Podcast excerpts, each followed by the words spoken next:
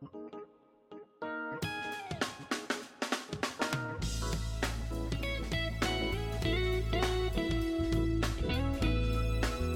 日新聞ポッドキャスト明日の種この番組は様々な現場で取材をする中日新聞の記者が記事に盛り込めなかった思いやエピソードを語る番組です。これから大きなニュースに育っていく話の種、家庭や職場の話題が豊かになる話の種をお届けします。今日は中日新聞で月1回掲載しているランニングに関する情報をお届けするページ、ランプラの生みの親、編集局次長の吉枝道夫さんと、このページを編集しておられます社会部デスクの肥後正史さんに、ランプラのことと走ることの魅力を伺いたいと思います。吉枝さん、肥後さん、よろしくお願いします。よろしくお願いします。それでは吉枝さん、肥後さん、簡単に自己紹介をお願いできますでしょうか？はい、えー、私は吉枝道夫と言います。先ほど紹介してもらったように編集局次長という仕事をしてますけれども、その前は社会部長をしてて、長らく社会部の記者をやってきました。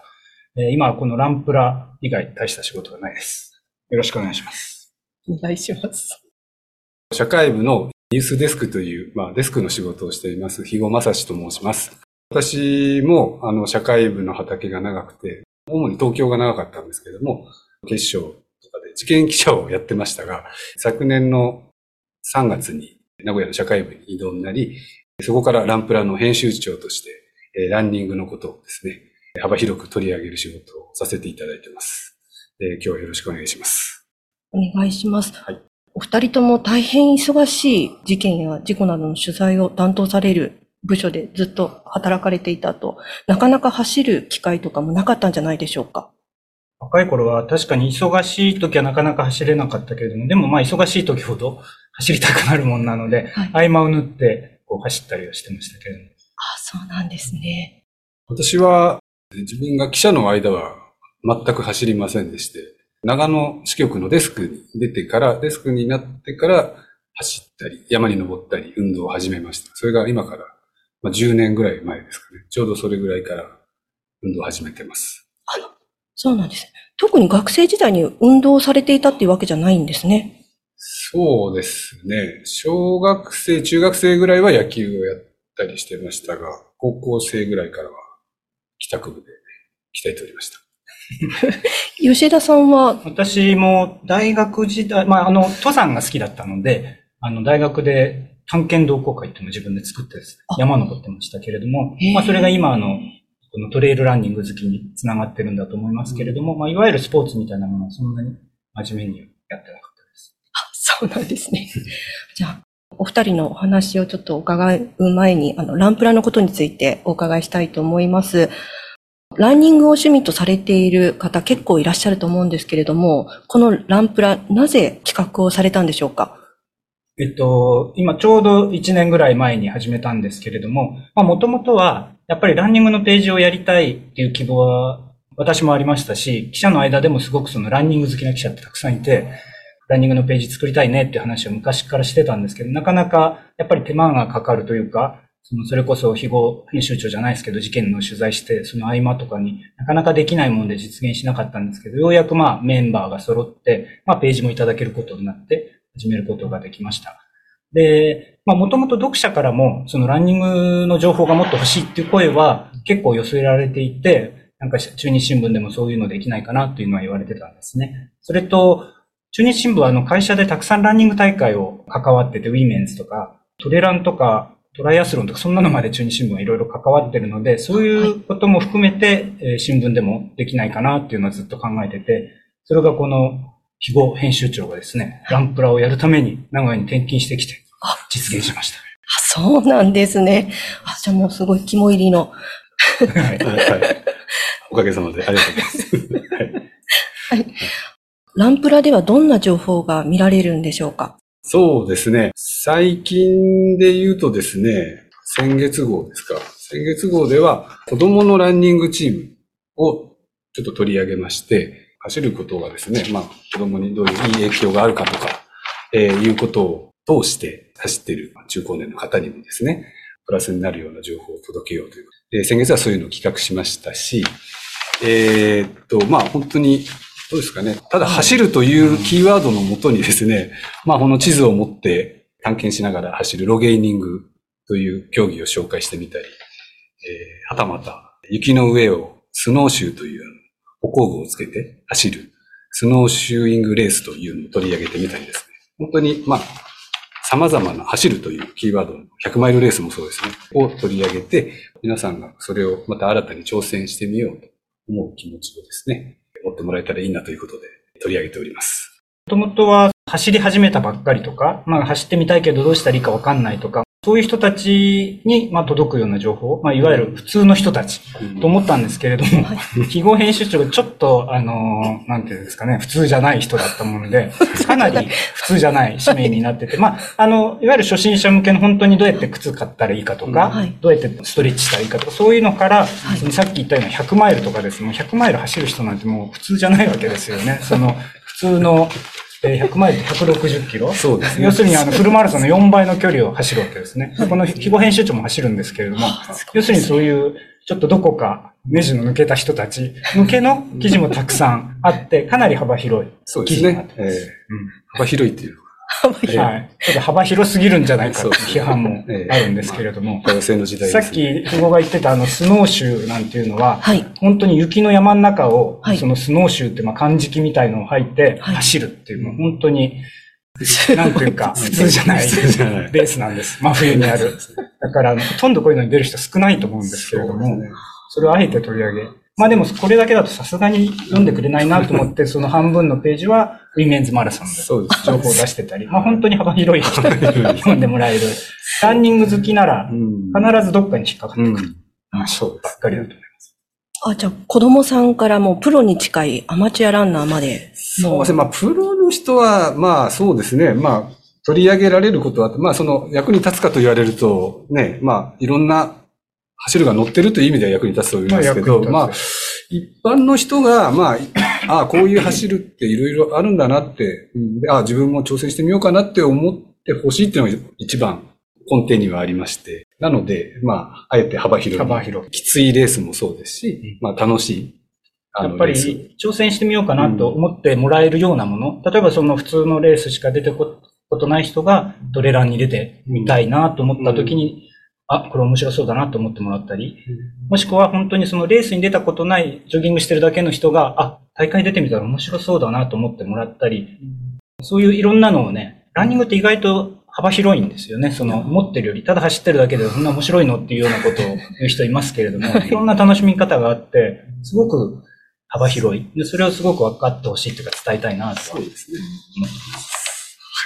まあ、あの、プロの人も参考になると思います。中であの、私がフルマラソンに挑戦してはい練習したっていう記事もあって、もうこれはもう本当にオリンピックを目指す人も参考になると思います。そうですはい。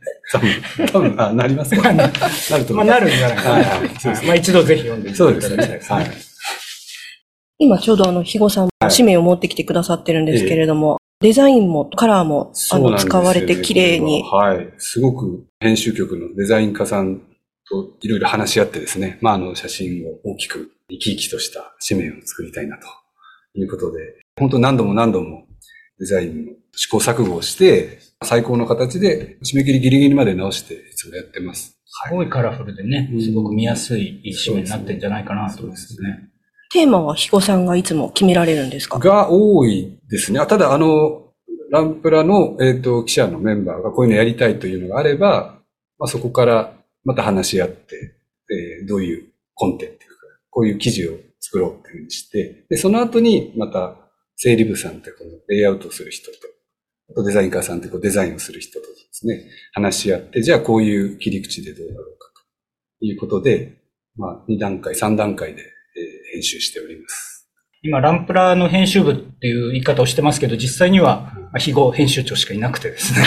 っていうか、まあ、本当は非語編集長もこれだけやってるわけじゃなくて みんな他の仕事をしながら、そうですまあ、編集局の中にそのランニング好きな記者が本当にたくさんいて、その人たちで集まって、まあ、編集部と勝手に称してですね。で、勝手に仕事の合間を縫ってやってるっていう感じで、まあだからいろんな人が関わってて、その今、肥後が言ったように、その、整理部っていうそのレイアウトしてくれる人たちも、実際ランニング好きな人がレイアウトしてくれたり、高越部って言って、その記事を間違いがないかっていうのを確認してくれてる人も、ランニングをやってる人が確認してくれてる。ですね。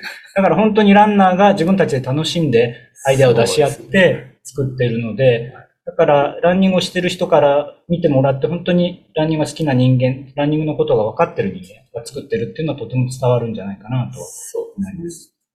何人ぐらいの方が関わっておられるんですか ?100 人ぐらいですかね。あ、そう。もうちょっといるい。いらっしゃるんです。10, 10人ぐらいですか本当は。本当は、でもそうですね。総数10、そうですね。20人はいないですよね。まあ、本当20代の地方支局の若い記者で走るの好きなっていう人から、私のような50代まで。高齢者まで。そうですね。関わってて。様々です。様々ですね。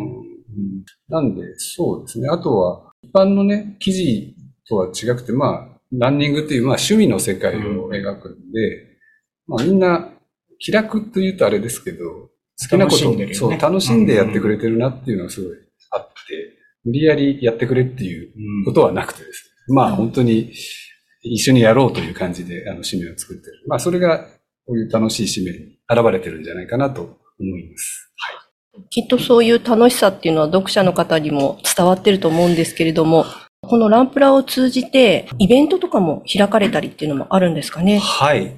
これまでに3回練習会っていうのを開いております。これはまあちょうど今年の3月にあった名古屋ウィメンズマラソンの前の時期だったんですけれども、地元のランニングチームの、えー、ランナップさん団体があるんですけれども、えー、そちらにコーチをお願いして、あ主に読者ですね。読者の方を集めてですね、あの、無料で、あの、そういう走り方の講座というかですね、ランニングイベントを開きまして、靴、紐の締め方からですね、まあ、体の重心の置き方とか、ストレッチの仕方とか、すごく基礎的なことから、まあ、いろいろアドバイスをいただいてですね、まあ、皆さん一応アンケートを取ったんですけれども、非常に役に立ちましたと、またぜひやってほしいということで、一応3回をやって、その後はまだ開いてないんですけど、まあ、今後また機会がありましたら、そういうランニングイベントも開いていきたいなと思ってます。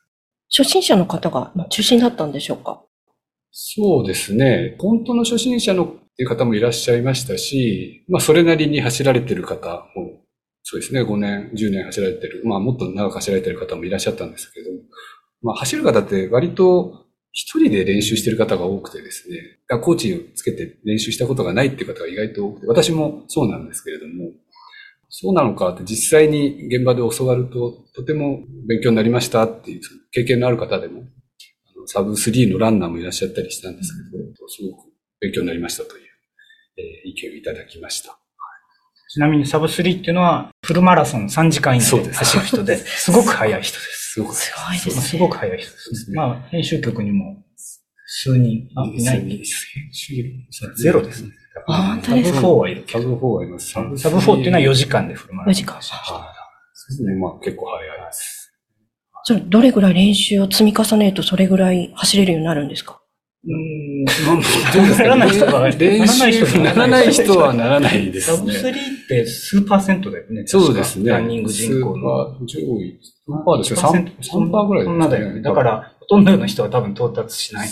だけど、もしか、もちろんその特別な努力をしたりすればなるかもしれないけど。元々の運動能力がとか。でもまあ、努力して、割と記録が伸びていくのが、長距離のいいところですよね。年取っても、ね、年取っても記録は、まあそこそこ伸びていきますので。はい。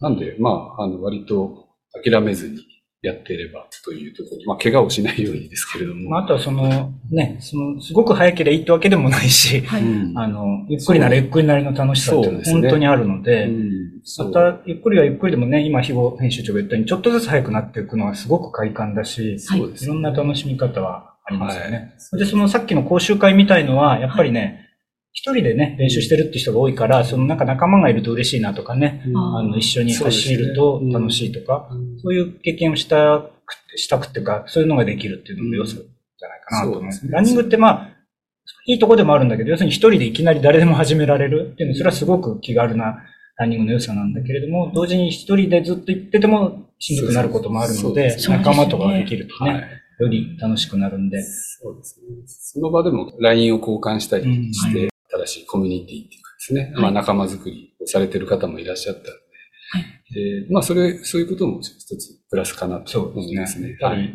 仲間づくりもね、そのランニングの楽しさ。そうですね。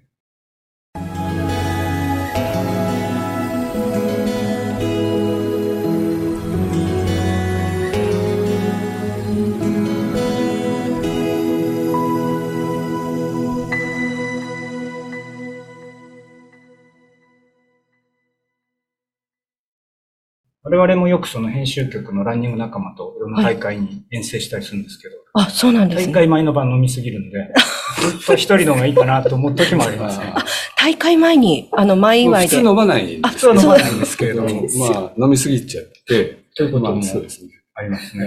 え吐きそうになりながら走ってますからね。ね 何しに行った何しに行ったんだかわかんないですね。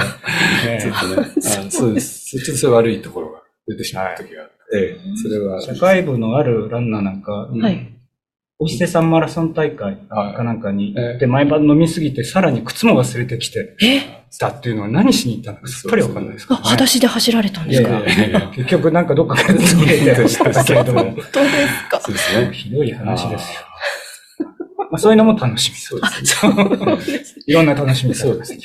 普段はその編集局のはいき皆さんで走られたりっていうのは？ああ、最近はやってないです。まあ、あの、会社のメンバーで、そうですね。ランニング部みたいのがあって、あ月に1回みんなで名城公園を走ってるんですけども、はい。それは夜月に1回集まって走って、というようなのがあります。それ以外にもまあ、まああの、ねうん、みんなで仲間同士で、この、特にトレランが多いんですけれども、トレランは一人で行くよりもみんなで行こううんが楽しいことがあるので、そうですね、安全面も。安全面でもそうだし、その教えてもらえるとかね。で、はい一人ではどうしたらいいかわかんない人も誘い合って。そうですね。で、あの、この肥後編集長はちょっとトレランのあの、尋常じゃない人なので、この尋常じゃない人にみんなで習おうっていうこの練習会をやったことがあるんですけど、去年ですかね。ええまああまりに辛くて、はい。二度と開かれてないんですけど、どんなところで練習されたんですか？あれはね、岐阜県、鏡原。か鏡鏡原。ヶ原山を原の山走っで。て、はい。まあでも20キロぐらいうんなんですけども、ええーちょっと、うーんなんですかね、私、こう、行って同じ道を戻るのが嫌なので、ぐるっと回りたくて、はい。ぐるっと回ったら、まあ山が途中でなくなっちゃって、最後はずっとロードを走って帰ってくる。みんなトレランしたいのに、この、ロードを最後8キロぐらいはい走ったそうですね。そうですね。でしかもあの、あと3キロですって、肥後コーチが言ってから、そこから8キロ走ったんですね。かなり、うんみんな怒ってましたね。トレランあるあるで、ええ結構距離がね、あの、いい加減なところが。はいあ、そあ、そううなんんですすね。うん結構ね、お長いじゃないか。そこでまたメンタルを鍛えるっていうのも、ええゴールはまだ先にあるぞ。みんな怒ってました。そうですね。それ以来開かれてない。開かれてないっていうのが。その時にその、肥後コーチからみんないろんなことを教わろうと思ったのに、はい。その上りの走り方教えてくださいって言ったら、肥後コーチが言ったのは、上りは気のせいだよってささっぱりわかんなかったですけどね。気合だとかね。気合だとか、そうそんな何の役にも立たず。そうですね全く役に立たないコーチをさせていただきました。はい。すいません。まあでも本当にみんなで走るのはやっぱり楽しいは楽しいんですよね。そうですねんお風呂に入って、はい。まあ食事を、まあ車だったんでね、食事をして、はい。えーみんなで。うんワイワイワイワイやってて。うんそういうのも楽しいですよね。すね。結構そのトレランだと遠くにはい。行って、さっきも言ったように一泊してちょっと行ったりとかいろいろあるので、はいまあ、はいみんなで旅行みたいなね。そうですね。みんなで大会に出てね、その大会が、あの、雨で中止になってしまって、えー去年ですかね。はいありましたね高山の大会ですよね。はい高山の大会ですよね。まあでもみんないろいろ用意してきて、はい。止まってるから、はいじゃあ何かしようって。で結局、御嶽山に、じゃあ登ろうって。みんなで登って、はい。まあ、トレーラーの格好で登って、うんはい。で、頂上まで、剣ヶ峰まで行って、はいまた戻ってくる。もうあれも一応走ったから、走って、まあそうそう、結構な。大会より意外と大変だったんじゃないかっていう、御嶽山まあ走って。3000メーターまでね、うん登ってみますしかもあの、ヘルメットをね、はい一部、僕なんかヘルメットかぶって走りましたいからや 本当ですか？そうですね。本当に。まあでもそんなんも楽しみですね。そうですんやっぱりいろんな大会があちこちにあるので、はいそれにみんなで出たりするのも楽しみで。そうです。あの、ランプラのページではそういう中日新聞が関わってる大会もたくさんあるんで、大会の紹介も結構しててね、はい QR コードはいつもついてて、はい。基本的にはその見てそこから大会に申し込んだり、はいあの、詳細のことを、なんていうか情報を得たりすることができるので、ぜひ見てほしいなと。そうですね。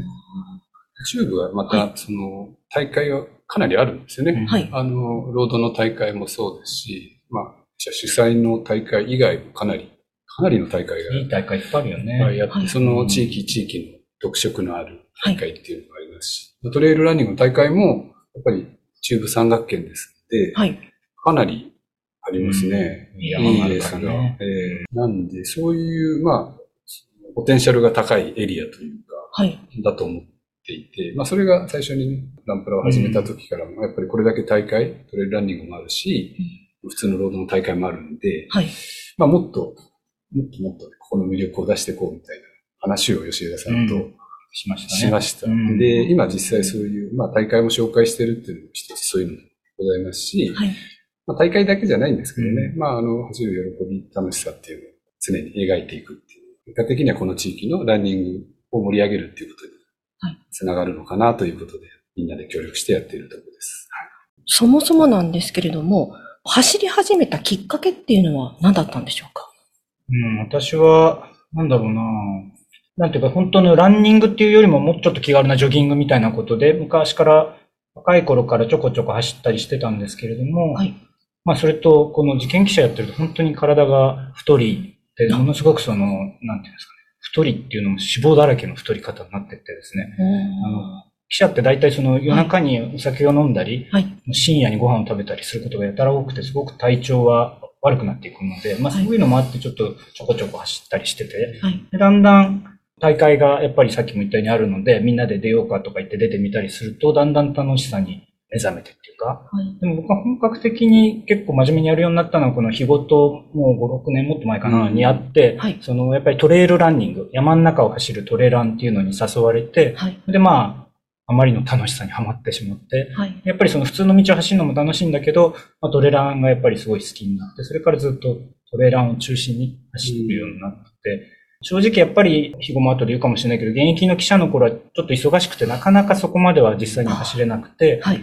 で、だんだん記者もデスクとか言って、この内勤のような仕事になったり、管理職になったり来たりすると、だんだんちょっと余裕ができて、はい。結構本格的に走るたり練習したりってね、できるようになってくるかなという気はします。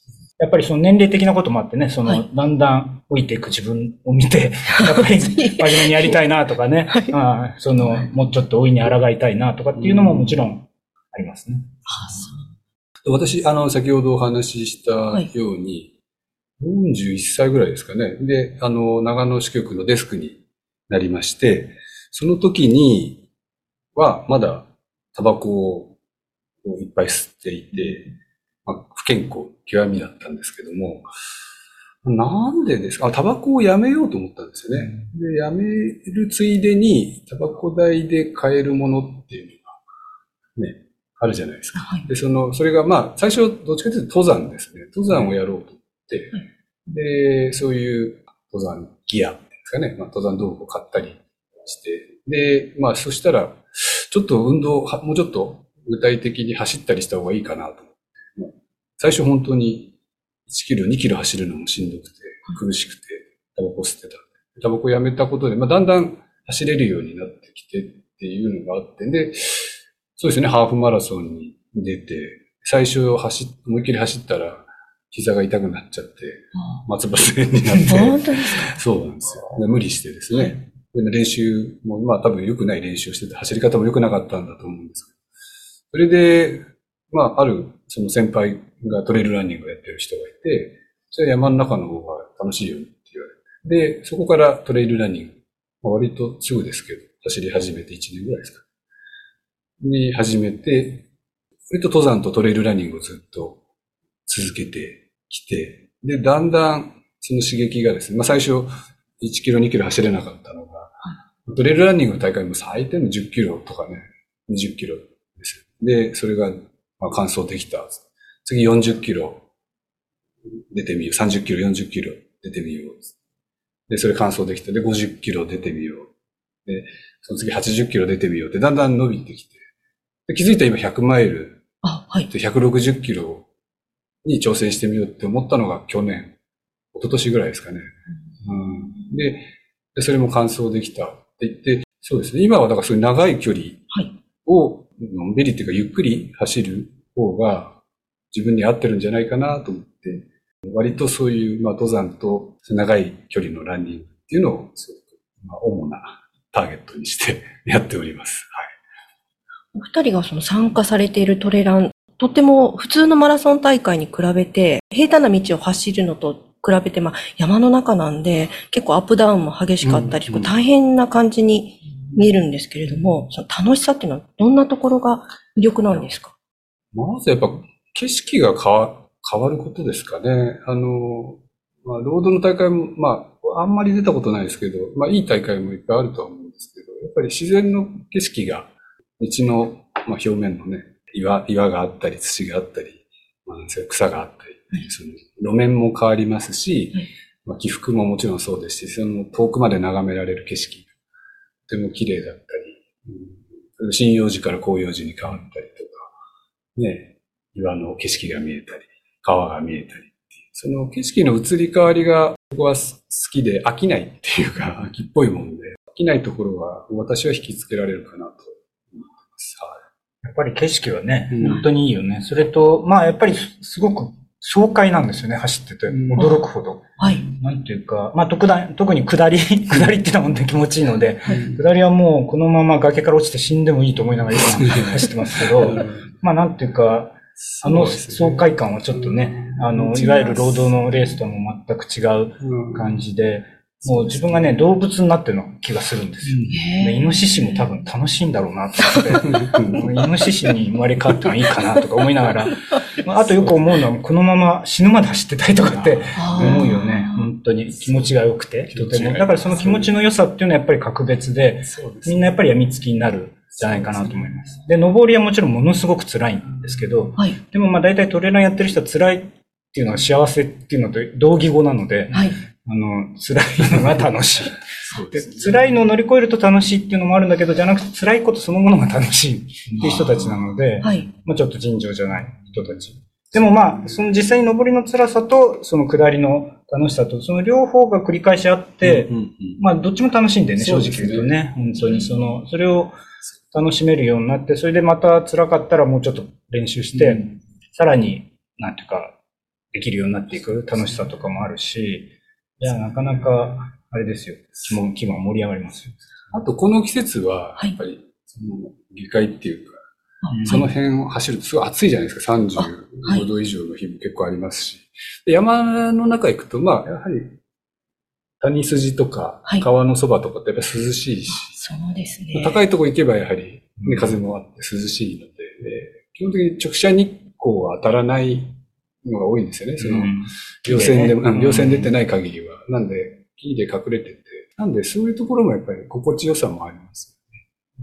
雨もね、あんまり気にならないし、そのまあ森の中走るわけだから、あの、普通のロード走ってる時雨降ると本当に嫌なだけだけれども、まあトレーラーの雨ってそんなにね、そうですねまあ雨は雨で楽しいなと思いながら走れる。うんそうそうですね。びしゃびしゃにはならないですからね。うんまあ、滑ったりはね、もちろんするけれども。うんそうですね。だから、割と、すごいスピードを出さなければ、あの快適に走れますよということで、そういうとこは心地いいかなとうん。思います。まあでも、100マイリは快適かどうかっていうのは別の話なので、それは私のようにね、そんな距離を走ったことない人間から見ると、はい快適かよとかって思うけどね。はい。またちょっと違うかもしれない。ちょっと違うんですね。やっぱりまあ、それも辛いけれども、その辛さの中に、そうですね。喜びがまあ達成感とか。達成感とかね。ね、ありますね。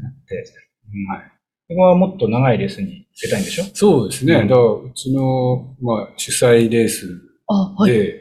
桜道あネイチャー桜道ネイチャーランあはい。200 150キロで、150キロ。名古屋から金沢まで走まで走るへー。走るっていうレースがありまして、えーと昔、えーと、名古屋と金沢を結んだ、その桜を植えた、そうそう。バスの運転手が、そこに、まあ、桜を、木を植えてったっていうのがありまして、その道をたどるというレースなんですけども、はい。毎年春にコロナがあって4年ぶりに開催されたんですはい。けど、なかなかハードな、えー特に、あの、交通規制もしないで歩道を走っていくレースなんですはい。何日かけて行かれるんですか？けど。えっ、とね、制限時間が、えっと、250キロで36時間でしたか本当ですか？だから割と、早く走らないと。割と大変なんじゃないですかね。うん。フルマラソンの50 1回は6時間ぐらいで、そうですね。40キロを6時間ぐらいで行かないといけないから、そうですね。それを6、6回。そうですね。フルマラソン6回分ぐらい。すごいですね。そうですね。でも、あの、参加されて、たくさんの人が毎そうです年ね、ね出てやっぱり完走してる人いっぱいいるもんね。いらっしゃいますから、ね。そういうのも一つ挑戦としてやってみたいまあなと。こうやって世界に出ますって今言っちゃったわけだから。そうですね。うん、もうそれに向けて。約束して以上。そうですね。吉田さんもなんか、長いレースに。長いですね。ぜひ、ね、出たいなと思ってるけど。そうそううん、4、50キロのトイレランニングレースに。出たいですね。ね。ぜひ挑戦して。まあ、なかなか、今私はちょうどちょっと膝の調子が悪くて、やっぱり、ね、さっき肥後もその怪我をしたということを言ったけど、そのランニングしてる人たちは、まあ、定期的にはい。怪我をして、怪我っていうかそのね、調子が痛くなって、膝が痛くなるなんていうのが一番多いんだけれども、腰とか背中とかいろんな人によってあるんだけど、なかなかね、はい。ちょっと調子に乗って練習しすぎると、はいどっかを痛めてしまって、しばらくあんまり走れなくなっちゃうとか、まあそういうのがあって、僕はちょうど今その、あの、調子が悪い時期あ、そう。はい、直して、そうですねまたいなと思うん目だけれど標。。吉田さんもなんか高い目標を。高い目標を、まあ、あんまりこういう世界に向けて 約束してしまうとやらざるを得なくなっちゃう。ええそこはやっぱり自分を追い込むためにぜひやっていまあ、あの、ただきたいな。この、肥後編集長のようにですね、はいランニングが追い込むことだと思い込んでる、まあ、数少ない頑固な人もいれば、私のように、あの、これ聞いてる皆さんと同じように楽しむことが大事だということをちゃんと分かってる人。この両方がこの編集部にいて、バランスの取れた。そうですね。紙面紙面作りをして両ます輪ですね。はいそうですね。そうですねはいソフトな人。ソフトの人。はい受け入れる。あと、インスタの話もしていいですか？あ、はい、お願いしインます。スタグラムもランプラで始めたんですよね。そうですね。これ今年、えまあ去年、年末、今年初めぐらいから始めてまして、このランプラのメンバーの記者の、まあ、日常ですね。こんなとこ走ったよとか、こんな大会出たよっていうところから、まあこの記事の、今回のランプラこういうテーマで記事を紹介しますというようなコーナーから、あと何がありましたっいろんな大会の紹介みたいなのがる大会の紹介もそうですよね。主それこそさっ催大会のきの練習会の、そうですね。なんていうかね、そうですね。告知みたいなの告知もやりますし、あとここで情報提供を求めたりですね。うんこんな人いませんか？とか探して。あの実際ウィメンズ、名古屋ウィメンズマラソンの時は、あのインスタを介して、親子3代で出ますと。おばあちゃん。んとはいお母さんと娘で、えーっと、出場しますっていう方から、まあ、売り込みというか、情報提供がございまして、はい。実際にそこで繋がって取材に行って、えー紙面化してしました。というのもありますし。はい。まあだから、新聞よりもうちょっとやりとりが気軽にできるっていうかねね、うん情報発信する側もそうですし、はい。自分だとやっぱり絶対こう間違えないっっていうことが大前提になっちゃって、はい。ね、あのちょっと完全に裏が取れない話は書けなかったりしますけど、まあ、インスタだとまあ、ちょっとちょっと気軽な気軽に発信できるっていうか、記者の意外と気軽なそのランニングのいろんな、なんていうかうん、あれこれも、はいそっちの方でいろんなのが読めるので、はい。まあ、あの、この地域で走ってる人たちには面白い情そうですね報もあると。思うここので、ぜひ走りま、した。ね、コースの紹介もそうですしね。ランプラで検索すればすぐ出てくるそうですね。インスタグラムうんランプラ、カタカナのランプラでやるとはい出てきます。今、フォロワーが1500人ぐらいなんですけど、そんな。まだまだちょっと、なんとかね、増やしていきたいなと思ってますんで。500万人ぐらいまでは、なんですかね。ぜひしたいですそうね。ですね。一つの目標です。目これ全世界で言っちゃったけど、そうです。大丈夫500万人ですね。まあこれ誰ですかね？すみません、聞いてる人、どのぐらいですかあと499万人ぐらい。9万。7500はね、まあ、走ってる人いっぱいいるはずなんで。そうですね。ぜひ走ってる人が全員登録すまあ、なるべくこの、まあ、もうちょっと真面目に言うと、まあ、東海地方とか中部地方とかではい。走ってる人たちに役に立つ、はい。うんこうやっていろいろ出していけたらなとは思ってるんだけど、はい。そうですね。なかなかね、まだまだ一歩一歩、ちょうどさっきも言いましたように、ランプラちょうど1年で、はい。うん。まあ、一歩一歩うんやっていこうかなという感じで、そうですね新聞の方もね、本当は月1回よりもうちょっと増えたら嬉しいなと思うけど、なかなかやっぱり手間暇の問題もあって、はい。あの、まあ、紙面の問題もあって、まあ、増やすことはちょっと難しいんだけれども、はい。まあ、その分をさっきそのイン、インスタグラムそのインスタグラムとかでね、はい。あの、補いながらやっていきたいなと。ですね。そのうち、あの、編集に関わっておられる記者の方々と読者の方々がつながって、鏡原のコースをトレランとか一緒に走ってる日があるかもしれませんそうね。いうのいいですねぜひ。肥後コーチの、登りは気合だ。そうですね。テーマでねそういうのもね、あの参加者がいるならば、それもいいかなと。まあ結構ね、その、今もいろいろ記者がその、あの、インスタでは、いろんなこの普段の練習の様子とかを、はい。いろいろ出してるんだけど、結構それにまたね、いろんな、あの人から、そうですねそうそう、いろんな関心を寄せてくださったり、応援してくれたりしてて、うんはい結構やりとりをね、やぼちぼちできてて嬉しいなと思ってます。